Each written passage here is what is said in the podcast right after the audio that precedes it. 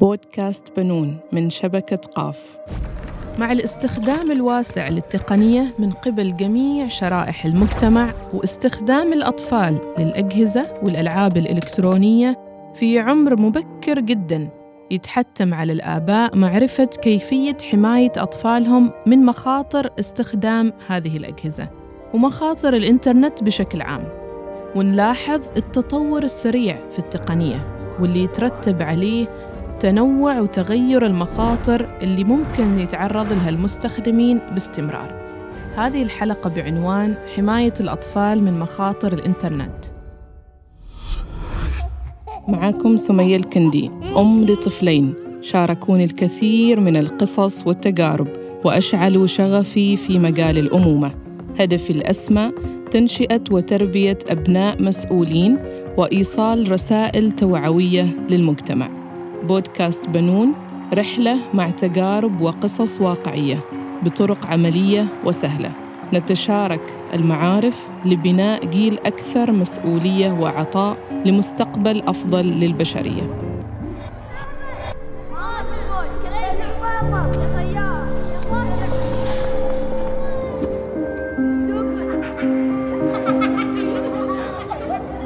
من أبرز المخاطر اللي يتعرض لها الأطفال عند استخدامهم للإنترنت هي التنمر الإلكتروني، واللي توضح الدراسات بأن سبعة من عشرة أشخاص يتعرضون للتنمر الإلكتروني قبل عمر ثمانية عشر سنة. واحد وستين بالمئة من المراهقين تعرضوا للتنمر الإلكتروني بسبب مظهرهم، وهذا في الحقيقة أمر مقلق جداً، ويجب على الآباء تعزيز الثقة بالنفس لدى الأبناء ومساعدتهم على التخلص من المتنمرين. أيضاً من المخاطر التصيد، والتصيد هو تظاهر المتصيد بأنه شخص آخر، كأن يكون بنت مثلاً، ويستخدم معرف وصورة جاذبة في شبكات التواصل الاجتماعي بهدف إغراء شخص آخر. مشاركة البيانات الشخصية بصورة مبالغة تعد أيضاً خطر على الأطفال والكبار على حد سواء، فقد يشارك المراهقين بياناتهم الخاصة حتى يكونوا محل إعجاب لدى أصدقائهم، ولذلك هنا يجب على الآباء تنبيه الأبناء بضرورة عدم مشاركة البيانات الخاصة مع أي شخص ما يعرفوه أو لا تربطهم صلة قرابة.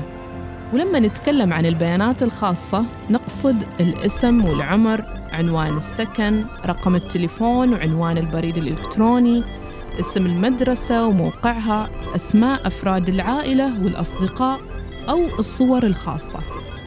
الفيروسات هي أيضاً من أكثر المشاكل اللي ممكن يتعرض لها جميع المستخدمين، فقد تتعرض أجهزة الكمبيوتر أو الأجهزة اللوحية والمحمولة للفيروسات الخبيثة، واللي تقوم بتعقب المواقع التي يتم زيارتها من قبل المستخدم، وبالتالي تقوم بسرقة البيانات الشخصية واستخدام الجهاز لإرسال فيروسات لمستخدمين آخرين. لذلك على الآباء توعية أطفالهم بمصدر هذه الفيروسات وطريقة التعامل معها، وقد يكون مصدر الفيروسات المواقع والألعاب الإلكترونية، مواقع المحادثات ومواقع الموسيقى والفيديوهات، مواقع التحميل الإلكترونية، البريد الإلكتروني وروابط المحادثات، أي مواقع أخرى متأثرة بفيروسات. أيضاً من المخاطر الابتزاز الإلكتروني والمتصيدين للأهداف الجنسية، وعادة ما يقوم المبتز بدفع الطفل على الشعور بالذنب حتى يستدرجه ويطلب منه إرسال صور خاصة أو صور جنسية أو يطلب معلومات أو مبالغ مادية، وهنا عادة الأطفال يستجيبوا لأنهم يشعروا بالذنب. فمثلاً ممكن أن يقول المبتز للطفل أنا أرسلت لك صورتي، يلا وريني صورتك، أو أن يقول له بأنك وعدتني ترسل لي صورتك. لذلك يجب أن نوعي أطفالنا بأنهم ما يتعاملوا مع الغرباء وما يرسلوا أي معلومات خاصة، ويسألوا أنفسهم قبل أن يرسلوا أي صورة أو معلومة إيش ممكن يصير إذا رسلها، إيش ممكن يصير إذا رسلها، ومن بيشوف هذه الصورة، وإيش مخاطر انتشارها. بالنظر إلى جميع هذه المخاطر نجد إنها منتشرة من خلال قنوات متعددة قد يصل لها الطفل، ومنها تطبيقات الألعاب مثل تويتش، ديسكورد، زيبتو، اي ام فيو، وتطبيقات الدردشة بالفيديو مثل بيغو لايف، بيرسكوب، يوناو، بلندر، تيك توك، هولا، هاوس بارتي، وتطبيقات الرسائل مثل ويسبر، يولو، تشات رولكتا، وتطبيقات التواصل الاجتماعي المعروفة مثل تويتر وإنستغرام وفيسبوك وسناب شات. ممكن ترجعوا لجميع أسماء التطبيقات اللي ذكرتها في وصف هذه الحلقة. بعد معرفة المخاطر اللي تعرضوا لها الأطفال على الإنترنت، راح أذكر هنا بعض الطرق في حماية الأطفال على الإنترنت، وأبدأ ببعض النصائح للمربين لمتابعة الأطفال وخلق بيئة آمنة لهم.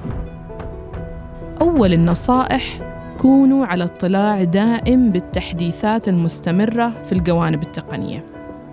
أيضاً من النصائح: اسمحوا للأطفال بالدخول للمواقع اللي تتناسب مع عمرهم من خلال ضبط إعدادات المحتوى المناسب للعمر. كذلك تابعوا وقت استخدام الطفل للتصفح والمحادثات من خلال استخدام بعض تطبيقات المراقبة الأبوية. وكونوا أصدقاء لأطفالكم أونلاين، تابعوا نشاطاتهم وسلوكياتهم في الواقع، وانتبهوا لأصدقائهم الجدد. ممكن ترجعوا لأسماء تطبيقات المراقبة الأبوية في وصف الحلقة. أيضاً استخدموا تطبيقات غلق الإعلانات والدعايات اللي تصل للمواقع والألعاب، وهذا نلاحظها بشكل كبير جداً عند استخدام أطفالنا لليوتيوب أو بعض الألعاب الإلكترونية. شجعوا أطفالكم على التفكير التحليلي والنقدي للأمور، واعطوهم الثقة، واستثمروا الوقت والجهد في تعليمهم عشان يقدروا يستخدموا التقنية بطريقة آمنة.